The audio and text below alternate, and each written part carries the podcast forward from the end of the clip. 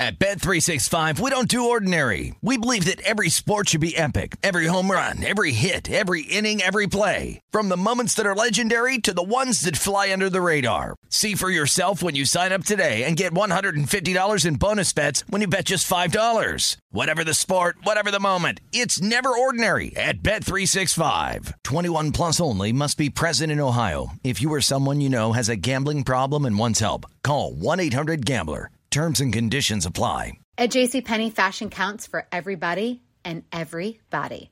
The weather is getting warmer and it's time to swap my winter layers for fun, vibrant, and cool clothing with so many fun things happening this spring, like Mother's Day and the Wind Down Tour. It's hard to find great looking clothes that fit you just right. That's why I love JCPenney. JCPenney has so many stylish and comfortable options for so many different body types. I've been blown away by their selection and everything hugs my body in all the right spots. Refresh your wardrobe this spring with style that gets you. Something to wear that fits your favorite moments of the season at prices that feel just as good. Discover brands that get you and put style and comfort first, like Worthington and Liz Claiborne for her, each in women's petite and plus sizes. Here, spring comes in all shapes, sizes, and colors. JCPenney, make everybody count. Getting ready to take on spring? Make your first move with the reliable performance and power of STIHL battery tools. From hedge trimmers and mowers to string trimmers and more, right now you can save $50 on select battery tool sets. Real STIHL. Offer valid on select AK system sets through June 16, 2024. See participating retailer for details.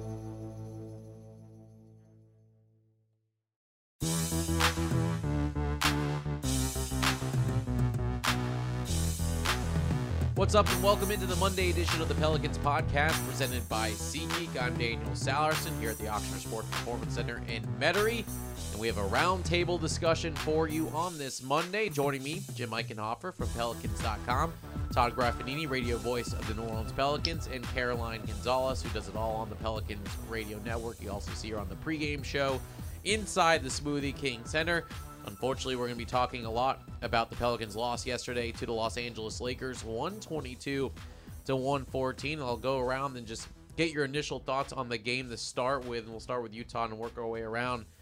Looked pretty good for most of it. That fourth quarter is really what stuck out to me as the Pelicans are outscored by 10. Not a lot of execution down the stretch, but other than that, there were some positives to take away, and then obviously some negatives as well. Well, you know, on the broadcast with John DeShazier, we were just kind of perusing what was going on at the time and and basically what we were watching last night was what we saw on Tuesday night in Los Angeles it's it's it's a team in the Pelicans that are right there and I'm holding my index finger and my thumb pretty close Thank you for the together well I mean this is a uh, this is not a, That's why I a, a thank video You. Thank you for the here, fans. Caroline. But uh, we're close, but we're just not quite there yet when you're talking about finishing games against the upper echelon teams. And that really is the difference. Now, of course, the Lakers have a guy that has been finishing for 17 years in LeBron James, who did it again last night, uh, a, a triple double, his 13th of the season. But, you know, it, we just weren't able to finish. And you go back to Tuesday night in Los Angeles, we were 4 of 19 down the stretch. And last night, we just weren't able to make shots. And I, I just think that's really the difference right now between the two teams because for three and a half quarters, you're right there, Jim. And I think you would concur. It's just that that one li- little extra push that the Pelicans have been short on it. And actually, you go back to the game, the first one uh, in the Smoothie King Center way back in November, same exact deal. Yeah, and I would delve even deeper into the season series that it's kind of to me it's a little bit reflective of the Pelican season overall. I thought when they played outplayed the Lakers in the first meeting for a lot of that game that that was one of the best games that New Orleans had played at the time. Um, they were playing in just that night specifically, at least until the end. I thought they were playing above their heads a little bit compared to the way that they started the season. Um, now I'm not I'm not nearly as surprised when I see them be as competitive as they are in the, these last two games against the Lakers. So to me, that's a really good sign, and it shows you the, the progress that they've made since the beginning of the season.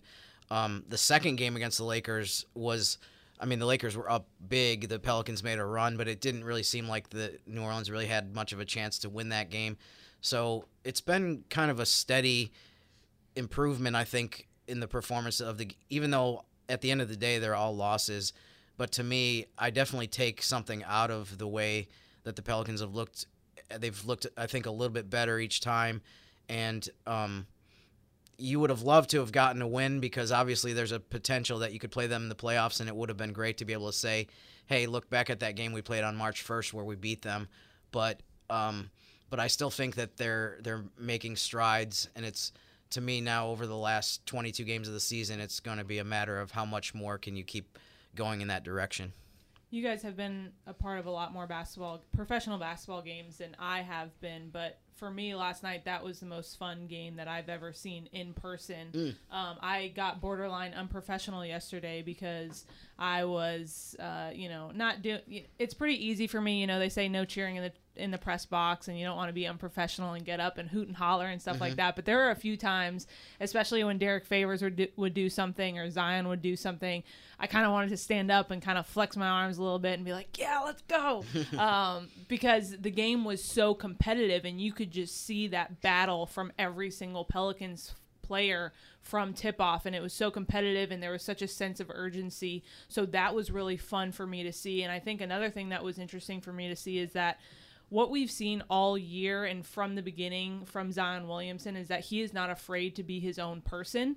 Um, and I think that has carried through to this point. Like he, yes, he respects LeBron James. He respects, you know, the high caliber players in the league, but he doesn't necessarily um, get frightened by them. He rises to the occasion when he has to play against those high caliber players, and he likes that. He said from the beginning, all he wants to do is go out there and play basketball, and that's what you saw from him last night. He rose to the occasion, he was competitive, and he attacked the glass, and he did exactly what you wanted him to do from a player. And I think to Jim's point, it came down to um, veteran players in the end on the on the Lakers doing what they know how to do. LeBron knows how to score in the end. He knows how to get to the basket and you have guys on the Pelicans team who are younger and yes, they can get to the basket, but they haven't had that experience in end game situations that the Lakers team had of getting to the basket, scoring things like that. So those are some of the things that stood out to me. I think Zion Williamson is ready for this Zion versus LeBron James talk to Yeah. end because we've heard it all through this week, Jim, and just articles written about whether he spoke to him or not, or if who approached who, and it just kind of got out of out of hand a little bit, and kind of the point of why is everyone making such a big deal out of this? Whether they talk afterwards, or what Zion thinks of LeBron, or what LeBron thinks of Zion, like. Feel like this was blown way out of proportion here, and I, I'm sure that Zion is, is happy that this conversation can come to an end, at least for the last 22 games. I mean, the other night, I would. I think everyone was happy when the conversation ended that night because it was just getting kind of nauseating. To be honest with you, it was just like, how many more questions can you ask this guy? I mean, it happened in L.A. and then it happened again um, here after the Cleveland game. But I mean, I don't want mean to go into a rant here, but there's so many. It's it, to me, it's another example of how we're getting so out of control with not talking about basketball part of it. Why do we have to be so obsessed with all of this other stuff that doesn't have anything to do with basketball, especially since there's so many things to talk about. Like there's an endless list. We could spend 5 hours talking about just Zion or just the Pelicans or just the NBA this season. So why do we have to go into this route of talking specifically like as you alluded to who talked to who, who approached who? It's like what is this high school? Who cares? Yeah. It's it, it's it's insane to me. It's like you're talking about two grown men of whether they communicated with each other, whether they it's like, "Oh, did he did he answer his phone call? Did he text him back?" It's like so absurd. How have we gotten to this point in 2020? You know what? I'm going to take the blame for that. It's us millennials. We really are not the best. We we've just taken it out of control with social media, and we just we we find problems with everything. So I'm just gonna I'm gonna take the fall for that. I, I apologize. Isn't it amazing though that back in the day though this was not even a discussion with players because most of the time they during the season they wouldn't be talking back and forth. They were enemies during the Right. season. If some of them were friends, maybe off season, that's something else. But like I know Giannis Antetokounmpo is a big believer as far as not working out with you know players that he doesn't play with. Um, I think that mentality has changed a little bit since back in the day, but back in the day, we didn't have these conversations about who spoke to who and when and where and why. Also, I've spent my whole career in the media, so understand that perspective. I'm not trying to just to trash media, but it makes when situations like this happen, it makes me totally understand the perspective of players and athletes who say, along the lines of what you just said, Daniel, if I'm buddy buddy with the with some of the other players, media people jump in, fans jump in and say, "Hey, you're too you're being too friendly with them." But then when this happens and these guys aren't automatically like writing each other love letters from day 1, they're like, "Well, how come you're not friends with them?" Mm-hmm. So it's like it, that makes me understand and that should make everyone kind of get even more of the perspective that some of, of the athletes players have of saying like I'm at the point where I don't care what the media thinks because I can't win either way.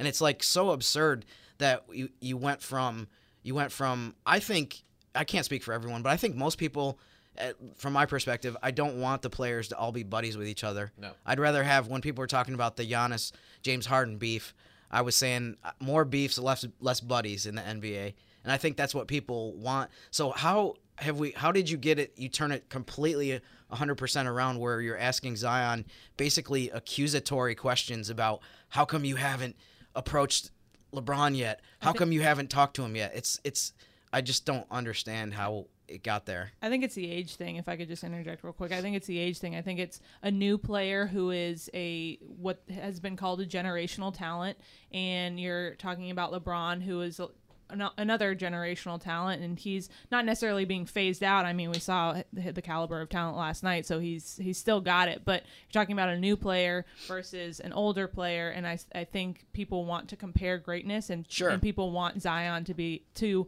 be more publicly respectful to LeBron and say, "Hey, man, he's great. I think you know he's an awesome player. Loved watching him when I was growing up." Of course, he watched him when he was growing up. If you're watching basketball, you watch LeBron James growing up, but he it doesn't mean he has to say, "Oh man, you know, I look up to him so much. He's my favorite player ever." You know, I don't think that's necessary. That's not his responsibility either. And you want to aggravate athletes, start pestering them about other athletes. Yeah. They they they will have none of it, and, and it's gonna it's gonna turn the people off that you're talking to with the media mm-hmm. at the same time. So, just you know, uh, Jim, you said it great. You just enough is enough. Not, enough is enough. They, not, they've played. It's done with. Let's get on with the rest of the season. Not to mention, why does everyone have to be the same? Why does everyone have to be um, in love with all the other 400 something players? Why does why is it ne- a negative if you don't want? Like everyone can be different. That's the part that, like you, Caroline, you said, you know, people want him to be more publicly res- respectful towards LeBron or other players. Like why? Right. Why does everyone have to? No one should have no one should have to follow what someone else thinks that they should do in every situation. I love the fact that Giannis is like, I'm not working out with other players during the summer. I'm not going to be friends with all the guys I'm competing with. So it's like that that's the part that I just don't get is like you're forcing you're forcing the way you see things on someone else. It, it like let's just leave each other alone. So it it it it just it got out, it got to the point of absurdity the other day. On Wednesday, we'll figure out whether Zion has Luka Doncic's phone number and see if they've exchanged a text since you know today. So we'll find out that on Wednesday. We'll ask that. Jim, I'll make you ask that question yeah. to Zion as far as and then on Friday. Oh yeah, we'll I'm all over about that. Jimmy Butler. Ask the question, then buddies. duck. yeah. um, let's move on to some play on the court, and uh, I want to talk about Lonzo Ball a little bit because I think he's been playing great recently for the Pelicans as far as the way he's been distributing the basketball. Of course, some of his lobs to Zion from 75 feet away.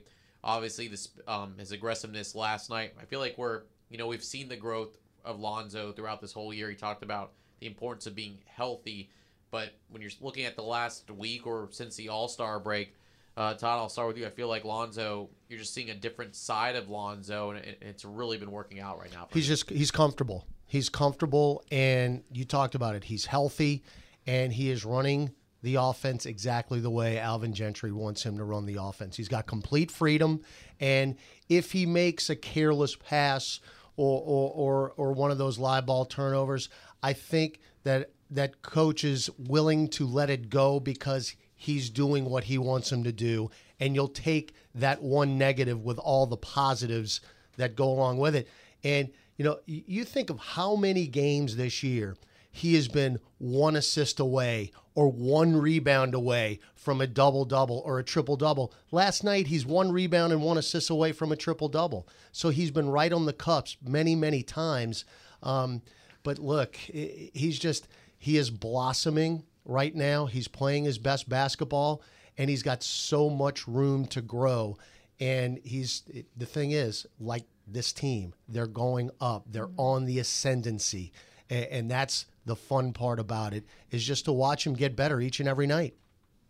Yeah, I, I, think to your point, he has the freedom to do whatever he wants in Alvin Gentry's offense, and I think that's his comfort zone. But I think the thing that I like the most about him is his head is always up, and his his vision is always very clear. How many times, especially recently, have we seen the full court uh, pass Alonzo Breeze? You know, and and he he's not just throwing it kind of on a whim to a general area where the player might be. He is throwing it in stride to these players. We saw one from Jrue Holiday last night where he took one step and got it to the basket. You know, credit to Jrue Holiday for catching the the pass and putting it in, but he is online with a lot of these passes, and especially in tight situations Lonzo's getting the pass exactly in the hands and where a player can catch it and put it up with ease. And i think that's the hardest thing to do as a point guard is get the ball in tight spaces and get it to to the player in an area where they can score the basketball easily. And so um, you know i have a lot of respect for what lonzo's doing. And i think when you have a guy like zion williamson who can do those things uh, it makes it a lot easier. But it's certainly fun to see yeah, as Todd said, I mean, there's always kind of a risk analysis that you have to make when you throw some of these long passes. But one of the things that I love to see, and it happened multiple times in the first few minutes of the Cleveland game, was seeing the other team basically looking over their head, saying like, "What the heck is going on? Why is someone throwing a 50 foot pass over mm-hmm. my head?" And I think it's it forces them to be so much more um, concerned about their transition defense that in some ways I think especially a team like Cleveland where they really try to attack the offensive boards. I think sometimes when you get beat down the court as much as they do, it makes them more hesitant to throw every bring everybody at the offensive boards because you have to make sure that you have guys back. So I mean, he did that. Lonzo did that against the Lakers as well a few times. Um, I think the Lakers did a better job of getting back. They're a lot more cohesive in in every way, probably defensively compared to Cleveland. But um, just fun to see, just putting that kind of pressure on the other team. Well, you think about if if, if some of the great point guards in the past have done this, uh, like a Magic Johnson or a John Stockton, are they throwing three quarter court baseball passes or chess passes from the free throw line? I've never seen anything like it because mm-hmm. he is deadly, deadly accurate. And I'm all about a, I, I'm a process guy, and I'm thinking well, is he across the parking lot right now hmm. practicing this? I mean, seriously, it, it's just, it's uncanny because he is rarely, rarely ever off target. It's it's really unbelievable to watch. He just has a very instinctive feel for basketball. His anticipa- anticipation is great. There's a lot of times where the ball comes to him and immediately it's like a touch pass to somebody else. So I don't I don't think he's in the gym practicing his 50 foot, 60 foot passes, but I think he's done it so much that it's just a natural thing that he doesn't even have to think about anymore. If I can throw something in the air, a baseball pass, and see if anyone catches it, I, I would like to see him attacking the basket a little bit more because I think in the Portland game you and I noticed that he wasn't he was attacking the basket and even though he was open he still was passing it out to try to you know get an assist and he find did the last open night. man. He did last he night. did last night and I think early on I don't know if he you know this is my very humble opinion, but I don't know if he was trying to prove to the Lakers that he could shoot, you know, because he has improved his shot so much. But sometimes it seemed like he was forcing shots a little bit. And Bi talked about that after the game. He was kind of forcing shots a little bit, and instead of letting the game come to him. But I would like to see Lonzo attacking the basket more, so he is more of a threat, and so that that his defender has to respect him a little bit more, so you're not seeing as much cheating to other players. But regardless, he's going to find the open man. Go ahead. I I just I'd really, I, and I'm glad we played the Lakers four times and, and, and we're done with them. Hopefully, we'll see them again in April. But I still think there is a little anxiety with mm-hmm. those three guys that came over when they're playing their former team. When you're talking about Brandon Ingram, Lonzo Ball, and Josh Hart, because the shooting numbers back that up. I mean, when is Brandon Brandon Ingram going one for nine from three? I mean, it just doesn't happen. So I, I just think once this year is over and all the, the hoopla with those guys coming over from the trade is down, I think the next time that you play the Lakers, they'll be a little bit more relaxed and, like you say, Caroline, let the game come to them and try instead of trying to force an issue. Yeah, and Bi talked about that last night as he said he felt like he was kind of pressing a little bit, wanting to do a little too much, and it's got to let the game come to him a little bit. But you mentioned Lonzo's aggressiveness, and we talked that you saw it last night. I think a lot of the times when he was aggressive last night, it was in transition and he saw a one-on-one opportunity and took it right to the hole. Sometimes where he gets in trouble is maybe when there's two or three guys in traffic, and instead of maybe trying to go up and force a foul, that's when he makes yeah. the pass, and whether it's a jump pass or an errant pass. But last night, as soon as he saw a one-on-one opportunity, he had the confidence to go to the rim, and that's where he saw some of his fast break points. And the Pels did really value the basketball much more last night than they did in the previous three meetings. We did get a little loose though as the game wore on. We only had one turnover in the first quarter, mm-hmm. and that's exactly what Alvin Gentry wanted. But boy, you know, every time the Pelicans make a mistake against the Lakers, it's going back the other way. The Lakers are not a fast break team. They're just not. But when you when you make live ball turnovers against them, they're going to convert, and that's two games in a row now. They've had at least 36 fast break points. Yeah, 34 and a half uh, average in the last two games. It was 33 yeah. last night, 36 okay. the other night. But yeah, you're right. You're right around the same thing there as far as the fast break opportunities. Um, a couple more things before we get out of here talk about the injury to JJ Redick and what this means for this Pelicans ball club. Out at least two weeks with that hamstring strain. Obviously, that is your best shooter on the team, second in the NBA as far as three point field goal percentage. So now the question is as far as rotations. We saw nine guys last night, and one of those guys was Frank Jackson, who only played five minutes. So you really only played eight guys. Um, who's got to step up? Who maybe plays and maybe hasn't played in a while, or does Alvin just maybe stick with eight? Jim, I'll start with you as far as what the Pelicans need to do to kind of make up for the shooting loss with JJ Redick being out. I definitely don't think that you're going to go with an eight man rotation with this many games left in the season. I mean, eight man rotation to me is more of a playoff thing because you have all the extra days in between games, and obviously the the importance of every single second of the game is goes way up compared to the regular season. Um, so I, I think it's going to be a matter of other guys are going to have to play more and, and, and fill in more. Um, it was interesting to me. We talked about this, you and I, Daniel, on the pregame report yesterday about JJ being out, but they've been able to. The Pelicans have been able to shoot well and have good games, even some of the nights where he hasn't produced a lot. But it was interesting that the very first game that he's out with this injury, they had the third worst three point per shooting, shooting percentage of the entire season, shot 21% from three point range. So, I mean, I, I said before the game, you know, they have enough other shooters that they can make up for it. But unfortunately, right off the bat, there were a lot of cases last night where they could have used him in different situations. And Todd mentioned how, you know, playing against the Lakers, the, the three three guys that came from there press have pressed a little bit more.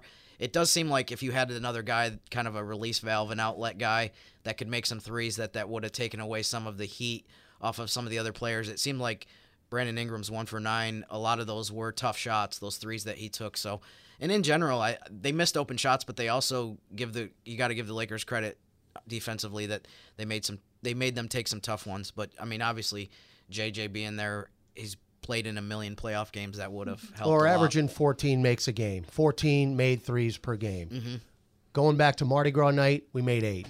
You go back last night, made seven. I mean, can't you can't shoot 20 in the 20s and, and beat the Lakers. You just yeah. it can't happen. Got to make threes. Yeah, I agree. And you asked who do we think is going to step up? I think it's going to be E'Twaun Moore. I agree. Um, because I, agree. I, think he is a, a solid professional who knows uh, what he needs to do and come in off the bench and do what he needs to do. And I think he's just a an all around solid guy that's going to give you 15 points a game. And you don't really need much. You don't need a guy that's going to score 30 points a game. You just need a guy that can shoot outside, that can, you know, the, the defender is going to respect enough to be a threat from the outside. He can attack the basket. We've all seen his floater. So um, I think he's going to be a guy that really steps up for this Pelicans team. It was interesting to see Frank Jackson go in the game last night because I think his defense has improved a lot, and we've seen him him kind of mimic Jrue Holiday's defense. So, um, as you said, I don't know if we're going to go to an eight man rotation, but I'd like to see E'Twaun step and up. And here's the other thing you know, it, it wasn't the case last night where you're just jacking threes up, okay, just for the sake of jacking them up. Well, we have 26 made free throws last night. Yeah. We got the ball inside, mm-hmm. okay? It, it, it's just a, a, case of if you got looks, you got to knock some of them down, at least some of them down, and, and give yourself a chance. So it wasn't a case where you're jacking up 45 threes eh, eh, just to to try to to get back in the game. No, the ball was going inside, and we were getting to the free throw line. And how about Nico Melli down that stretch? Had those four big free throws in a row when the game was still very much in doubt. And uh, I mean, he was going at it last night with Dwight Howard, uh, and, and Dwight Howard. He was frustrated. uh, phew, man, it, it's but see that's what you want to see. You want to see these two teams going at it. Have a little have a little bad blood, if you will. I'm not talking about throwing haymakers and stuff like that, but but have a little competitive edge. And and, and I, lo- I I really love to see Nico just not back down there. You guys weren't in the locker room, but afterwards, Nico was talking to Jahlil Okafor, and uh, he was he was talking about him defending Dwight, and he was like, "Yeah, every time he was complaining that I, he I was holding him, I was, I, I had no chance." And he just kind of looked at him like I couldn't do anything. I was holding him, but it, it was pretty funny. Yeah, that was a it was a good matchup yesterday, and you can te- definitely tell that Dwight was definitely getting frustrated with Nico, but Nico was holding his own, and that's what you want to see out of your young guy. Do you think Nico and Dwight are friends? Do you think they they Absol- talk to each other? Yeah, they I probably mean- text all the time. I bet you know. they had dinner after the game. They had spaghetti and meatballs. Oh, that makes me feel good then. Oh, I feel so much more relieved about the game to know that they're friends. How awesome is it to see the type of player Nico is off the court and then see how competitive he is on the court because he's gotten Yeah. feisty in a lot of games. I, I like it. I And I should- tell you what, he's been a, he's becoming an integral part of this team. Yeah. I mean, he really, really is. He's averaging double figures now for about uh, almost a month. So he he's somebody that you're you're beginning now to count on night after night. And it was funny last summer. Have none of us knew him at all. We didn't know much about him as as a player or a person. To hear everyone talk about how the people that knew him, Darius Miller, Trajon Langdon, talk about how good of a dude he is and how funny he is and how well liked he's been on all of his teams. I think we've totally seen that happen here. The players love him. Like just when anytime he does anything positive, you hear like everyone talking about how happy they are for it. When he's had a couple dunks, the bench has been almost running on the court. They had to like hold each other back. So, so yeah, he's uh he's been such a such a positive. It's been great to see, especially after he went through a stretch earlier in the season where he wasn't playing that much. and Todd and Nico are best friends now. I feel That's like. my guy. That's the only reason he has Paisan. a goatee. Yeah, Nico Melli goatee. All right, before I let you go, let's talk about this week's schedule. Another very important week for the Pelicans. You have Minnesota Timberwolves tomorrow night. Tickets are still available at pelicans.com. We need to get the Smoothie King Center rocking like it was on Friday and Sunday. Really got to give props to the city and the fans out there. It was really loud both nights, but we need it. There's still one more game on this homestand. Let's encourage everyone to get out there tomorrow night. So you have the Timberwolves on Tuesday, a tough back to back with the Mavericks on Wednesday. Remember a change in the start time, 8:30 because it's now on ESPN. Then another tough game, yeah, late games on the back to back, yay. and then Friday another tough matchup with the Miami Heat, also on national television. And then Sunday you begin a four game road trip in Minneapolis to take on the Timberwolves. So if you look at the schedule, guys, you know, I think the swing game might be that Dallas Mavericks game, a pretty important game, or it could be that Miami game. But I think in these situations, you would love to say a goal of three and one this week with maybe if you are going to have a loss in there to Dallas or Miami. But you know, now you're three back of the Grizzlies, and you know the more games you play, the margin of error is pretty slim. So um, it's a pretty winnable week, but also a very tough week in the same sense. I'm still waiting for your so-called schedule to was- just back up to you. I, I just, you know, you've been saying this since November, Daniel, and I, I just, what do we have? I Like, have not seen it happen we have like yet. what 20 games yet. And every week 22. we're like, this is a big You know, I, week. looking Well, at it's the a big week from the sense of Correct. I, I'm just games. I'm just teasing you, but no, it is amazing. I mean, you look at the schedule behind you, Daniel, and of course you're you're starting in October, but man, it's going to be a long year. And now we're on the second to last month. We literally have a month and a half left in the season. It's unbelievable how fast it's going. so then going. I get rid of you. It's almost over, Caroline. Your dream is nearly complete. We, so we have the after the All Star break, we have the easiest schedule. So it's not just me Where, making it up. Right. when, and why, and how? I haven't seen it This team yet. has won 15 of their last 16 against the bottom Correct. 18, and I'll continue to say that No. stat as long as we play them. But Look, I, I, I hate to admit it, but I was listening to you guys when I was driving home last night in the post game show. Um, but you uh, and two other people.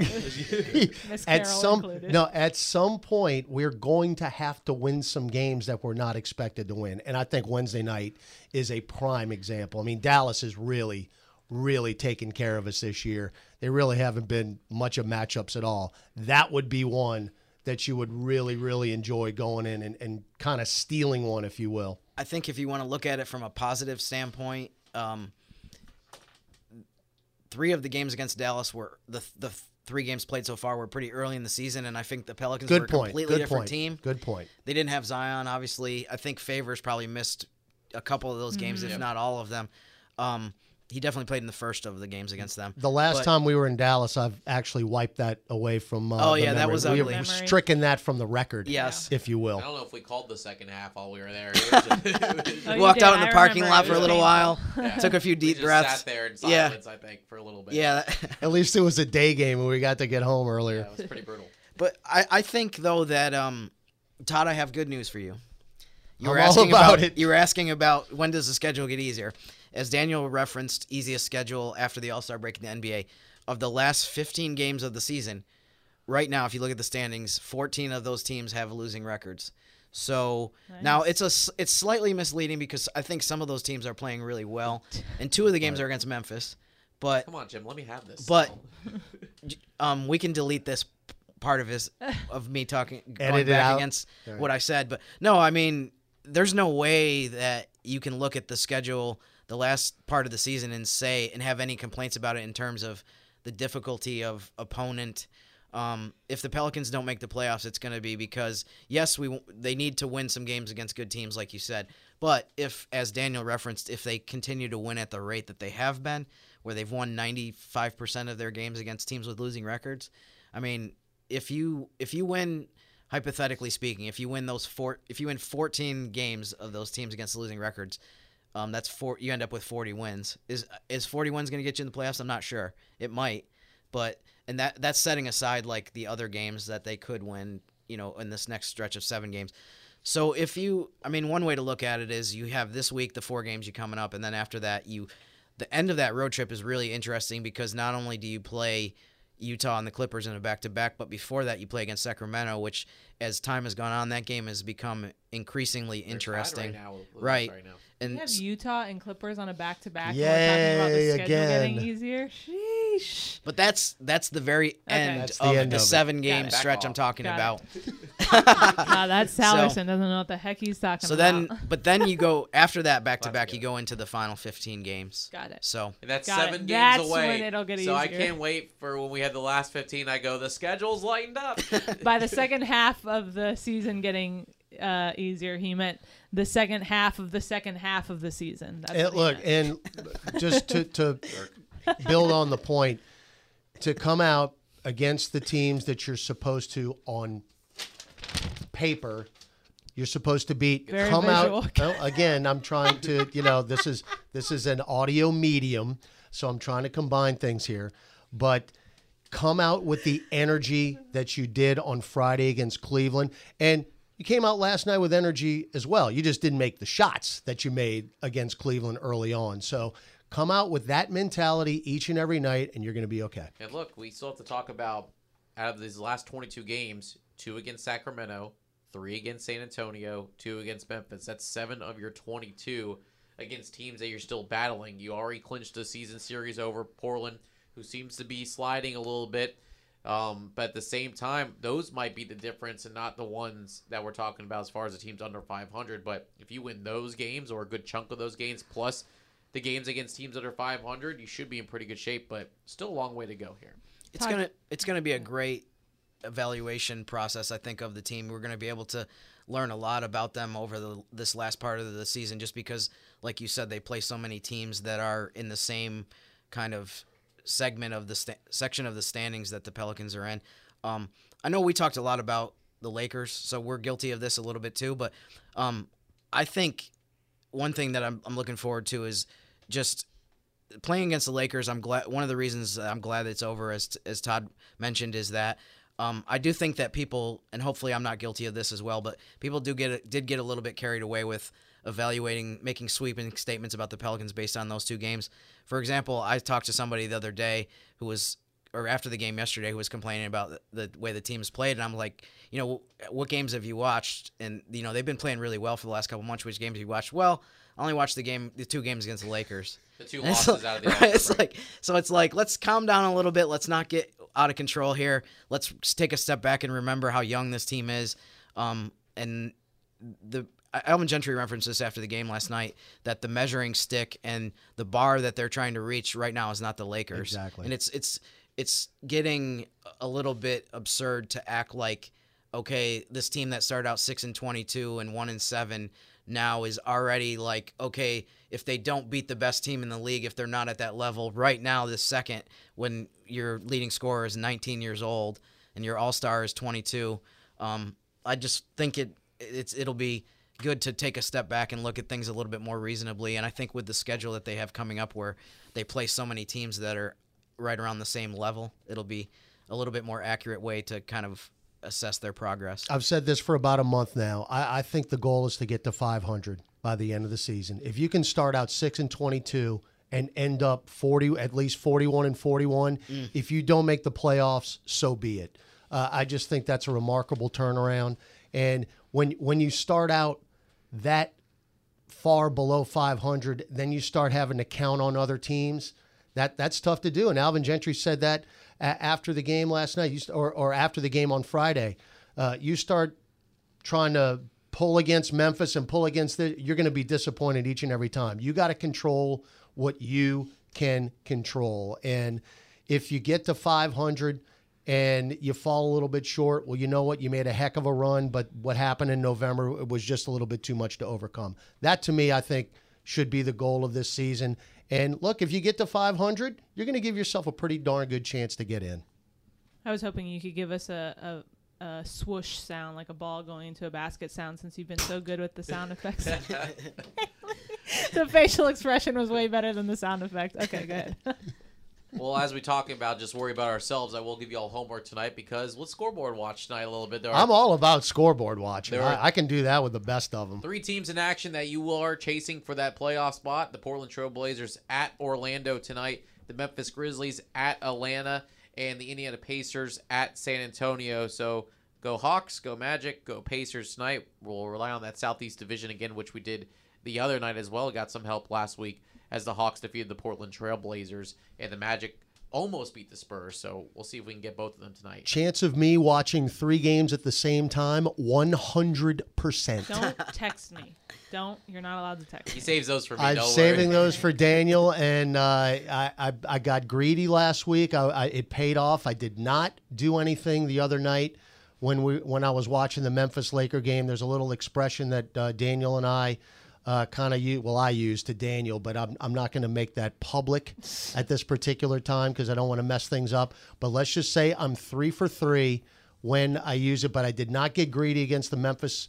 Uh, uh, with the Memphis Laker game, just because I didn't want it to, to use it up too much. Yep, got to pick your spots. So we'll I'm see. picking spots. We'll see if it works. We'll update you on that on our next podcast. We're Big- not superstitious, just a little. not at all. Not at all. Big thanks to Caroline Gonzalez, Todd Graffagnini, and Jim Eichenhoff for this podcast presented by SeatGeek. Trying to find tickets to basketball games or any other live event can be complicated.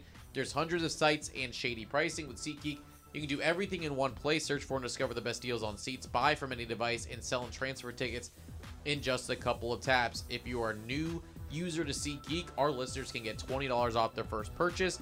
Use code GOPELS, all one word, all caps, at checkout SeatGeek.